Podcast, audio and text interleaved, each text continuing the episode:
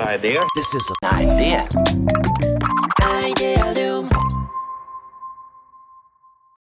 皆さん、こんにちは。皆さん、こんにちは。存在です。みなべです。はい。というわけで、アイデアリムキャスト、やっていきたいと思いますけれども。さあさあ、今日はどんな話をしていきましょうか。今日はね、まあ、いちょっとね、いつもなんか、まあ、くだらない話もしつつ、やっぱこうね、組織デザインとか、組織開発とか、こうするとうまくいくよね、これ大事だよね、みたいな話してるじゃないですか。ちょっと偉そうな感じでね。そうそうそうそう。やっぱね、あの、みなべさんはね、やっぱね、あれですよ。はい。かなり実践経歴とかね、実績がはい豊富だから、もう、はい。もし何でも知ってんじゃないかなって、おやっぱ思われてると思うんですよね。ミナペディアありがとうございます。ね。はい。まあでも大体こう、ミナペディアに検索かけると、ああ、はいそのパターンは、それはなんかそういうことがあって、はいこ。う出てくるじゃない。はい。私はあなたのドラえもんになりたい。よくわかんない。 アナロジー、あの、複数だと混乱するんで、ミナペディアかドラえもんかどっちかで言ってほしいんですけど、ドラペディア。ドラ と、まあ、ミナ、ミナベいなくなっちゃったじゃん、もうドラペディア。じゃあ、みな、みなべで。で、はい。そのミナベさんにね。はいまあ。でも、面白いのはね、昔のアイディアリムキャストとかでもね、あのーどんぐりの共同うん。創業したゴミさんに来てもらった時とかも、うん。いろいろ聞きましたけど、いやはい結構どんぐり昔、組織ぐちゃぐちゃになりましたよみたいな話がはい。あったりとかして、やまっあ自社の経営でも、まあもしかしたら他社のコンサルティングとかでも、失敗がいろいろあるから今のこう、うん。ね、方法は論いが作られたんじゃないかなと思うとこあるんですよね。ありますね。で、これ僕もしかりで、うん。結構ね、やっぱワークショップとかファシリテーションとかまあ10年以上やってますけど、うん。まあ何が失敗なのかって定義にもよるんだけど、うん。もう思い出したくもない苦い思い出とかやっぱあるんですよね。おじゃあ、お互いのトラウマを掘り下げる会にしよう。傷口をえぐり合おう。はい。そうそうそう。はい。で結構僕本とか書いてたりとか講座やってるから、はい。なんかこう、ワークショップ始めましたっていう初心者の方にこの話すると驚かれるんですよ。え失敗するんですか、はい。安西さんでもなんかミスるんですねみたいなこと言われ言われるけど、いやいや、はいめちゃめちゃこう、しょうもないミスいっぱいしてますよってよく言うんですけど、一回ね、昔ノートに1年以上前からにうんワークショップとファシリテーションの失敗学みたいなうのをん。僕個人ノートに書いたんですよ。はいはい。で、それが未だに結構読まれてて人気記事になっていて、はいはいはいやっぱりそのなんか失敗談ってニーズあんだなと思って、まほうあ、ほうしほうくじり先生じゃないですけど、はいはいはい。なんか僕はね、今日、みなべさんにあの組織デザインとか、はい組織コンサルのはい。しくしくじり経験を聞きたい。あ、なるほどね。うん。あの、しくじりだらけですよ。あ、そうなんですね。うん。あ、でもね、えっとね、な、何をしくじりにするかみたいな話があるんですけど、うんなんか、こう、なんだろう。僕20代の時ってめちゃくちゃ生意気だったんですよ。まあ今も生意気 でお前って言われたらもう身も蓋もないんですけど、なんかすごい生意気で、なんか、んえよ嫁とかにも言われるんですよね。嫁その時から、それくらいからの付き合いだから、すげえ生意気みたいな、うめんっちゃ言われてたんですけど、うんまあ、ちなみに嫁、えっと、元上司なんですけ どね。そうむ むしろ生意気だな、お前みたいなフィードバックしてくださる方だったんですけど、な、な、なんすかね。だから、結構僕、なんか、は新卒の頃とか、若い時に入った会社、大体上司と喧嘩別れして辞めてるんですよね。 生意気な、そう鬱陶しい新人ですね。そうですね。だからう、ん。なんか、なんだろう、自分が絶対的に正しいっていうのを多うん分前提に思ってる人だったんですよ。だかうらん当時失敗してるってメタ認知がなかったんですよね。だから、なんかこう事業立ち上げのコンサルとかフリーランスの時とか20前半とかやったわけなんですけど、お客さんにコンサルティング的に入るわけじゃないですか。でうんコンサルティング的なやり方が、もうこれが正しいからこうやった方がいいっすよみたいな、なんかそういう押し付け型のコンサルだった気がするんですね、当時って。で、それで、なんかいろいろあるけど、でも成果出たからいいじゃんみたいな、なんかそういう、ちょっと嫌な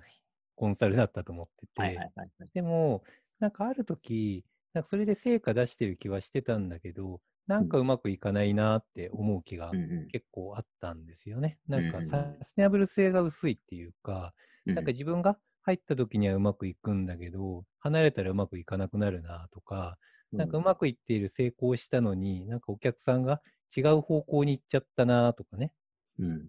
なんかそこら辺になっちゃうことが多くって、うんなんかき切られちゃったりとかしたこともあって、で、したときに、これは多分、なんかこの体験が積み重なるってことはきっと俺が悪いんだろうなって、ある時反省したんですよ。こ れはきっはいとは、い。俺は相手が悪いと思ってたけど、きっと自分が悪くって、これは自分が失敗し続けてたのを、それを認めたくなくって、隠し続けた、メタ認知のわからないやつだったんだろうなって時に、ある時思ったんですよね。うんっていうのが10年くらい前ですね。うんうんそこから反省をして、なんかこう、対話的に相手と、なんかコンサルティングって、多分押し付けるっていう、ノウハウを押し付ける人じゃなくって、相手の成功をサステナブルにやっていくために、対話的にやっていきながら、一緒に経験学習していって、相手の成長にコミットすることなんだよなっていうのを、うんうんなんか今思うと言語化、まあ、当時も今もしてはいるんですけど、なんかう一緒に成功しようみたいな、なんかう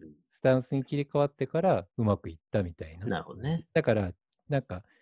やらかしましたっていうよりかは、ずーっと失敗し続けたのを、その認知を自分で、なんか認知したがらなかったみたいなのが大失敗みたいな、あなるほどですね。ね、イメージ的に。いや、でも、歯科的な失敗なんですね、今のはね。はいコンサルティングとか、まあ、組織に伴走するっていう上で、なんか、すごい、陥りがちかもしれないし、気をつけなきゃいけないところかもしれないし。そうですね。なんか、、で、はい。ああの、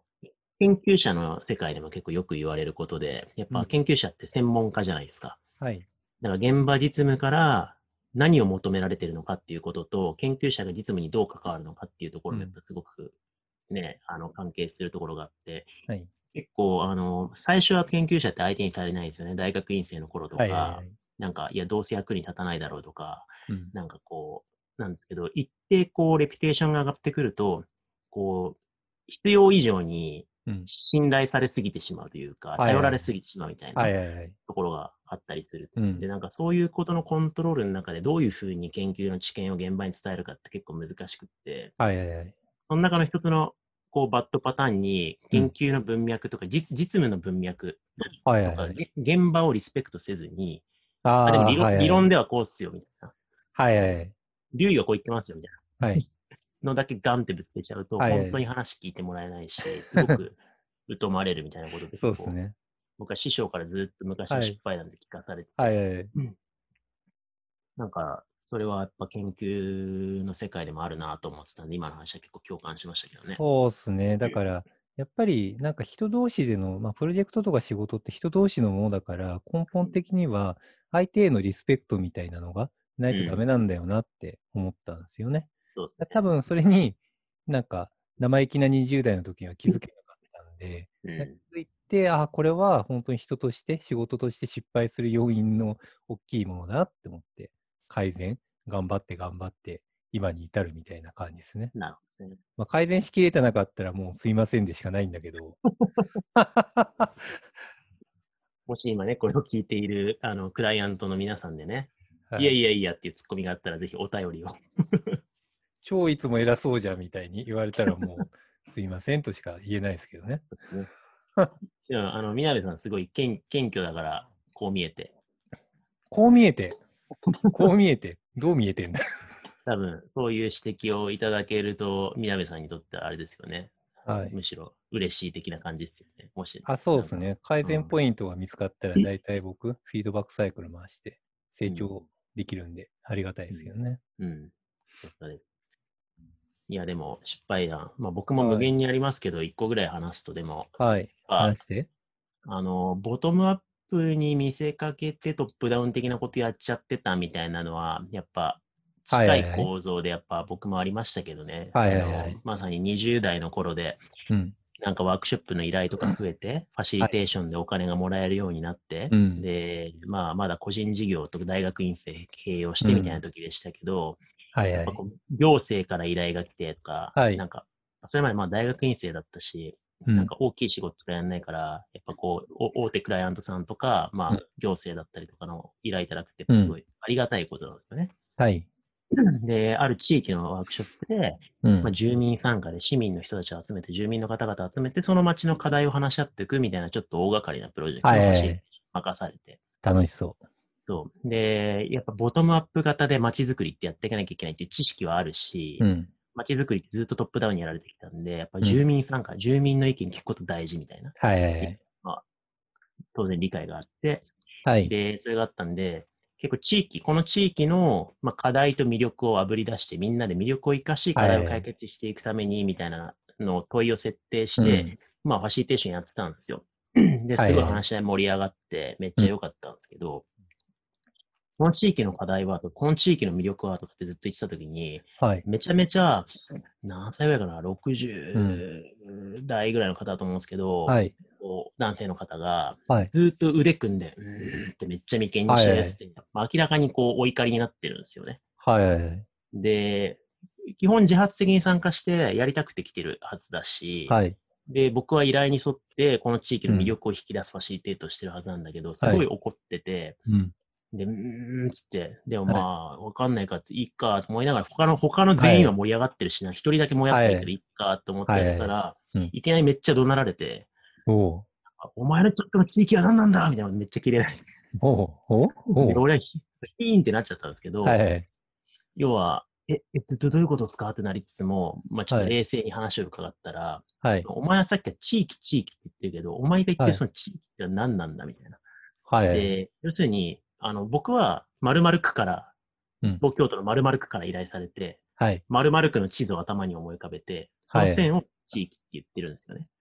はいはいはい。だけど住んでる人からしたら、あの、実際僕も文京区住んでますけど、はいこっから先文京区じゃなくて台東区なんだよなとかってあんま意識しないじゃないですか。はいはい。なんかある意味上のも俺の街みたいな感覚ってあるし、そうですね。ってした時に勝手にお前でその区区の境界を引いて、はい。その中の魅力と課題を話し合わせようとするんじゃないって意味だったんですよね。ああ、なるほどね。うんかに俺は住んでるのはここで、俺の散歩コースはここで、僕の思い出あるのはここなのに、はいはいはい。地域の確魅かに力。と課題ってなんやねんって言われて、はいはい。結構確かにって思って。はいはいはい。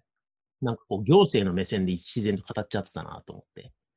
行政からするとね、自分の感覚あっあ、て苦だから、確にね。そうそうそうそうはいはいはい。だから、あ参加者の目線に全く立ってなかったかもって思って、はい。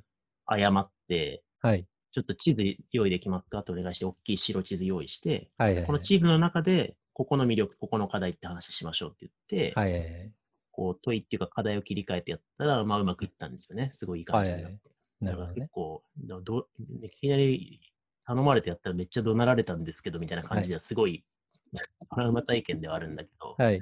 なんかボトムアップをやってるふりして、実は地域感っていうのを行政目線で市民に押し付けはていはいみたいな意味では結は構い僕は気づきがあったなるほどね。場合なんでしょうね。うん、まあ、そこで謙虚になんかこう、ちゃんと話をしながら、対話しながら切り返してるのはさすがっすね。いや、でも、そうですね。なんかでも、南さんと一緒で、いやいやいやいや、だって地域の案件じゃんとかって、こう、ねじ伏せたくなる、いや、だって俺た、頼まれてやってんだけどっていう気持ちもありながらも、うん。ボトムアップワークショップでなんか一人がめっちゃもやるってことはなんかはい。声が悪いんだろうなっていうはい視点が、まあ、かろうじて持ってたかはいはらい。修正できましたけど。ああ、でも、そうですね。うなんか、た、頼、頼まれてやってんだけどみたいな。なんか、に20代の時僕もそれあった気がしてて、んなんか、いや、まあ、金もらって頼まれてやってくから、成果にコミットしてるからいいじゃんみたいな。うんなんかそういうのがあったんだけど、でもそこにいる人にとっては、なんか人生がかかってたりとか、なんかすうんごい重たい水気のあるものじゃないですか。だから同じくらいの重たい水気、その人にとってのものをリスペクトしながらやっていかないとダメなんだよなっていうのは、なんか思ったんですよね。うんうん。いやー、大事な、感じた、それは。うん。しくじり先生の回でしたね。はい。みな、みなペディアからの。はい。まあでもこういう失敗、やっぱナレッジシェアってなんかこううまくいったパターンとか再現性のある成功パターン共有されがちですけど、ね、やっぱこういう失敗の教訓とセットで成功パターンを記述するってのは結構大事かもしれないですね。知識の数は失敗の数ですからね。お、最後に名言が、はいところで、はい。アイデアリンキャスト今回タイトル、知識の数は失敗の数でいきましょあ、じゃあそれで。う。はい、というわけで、ありがとうございました。ありがとうございました。 Idea Loom.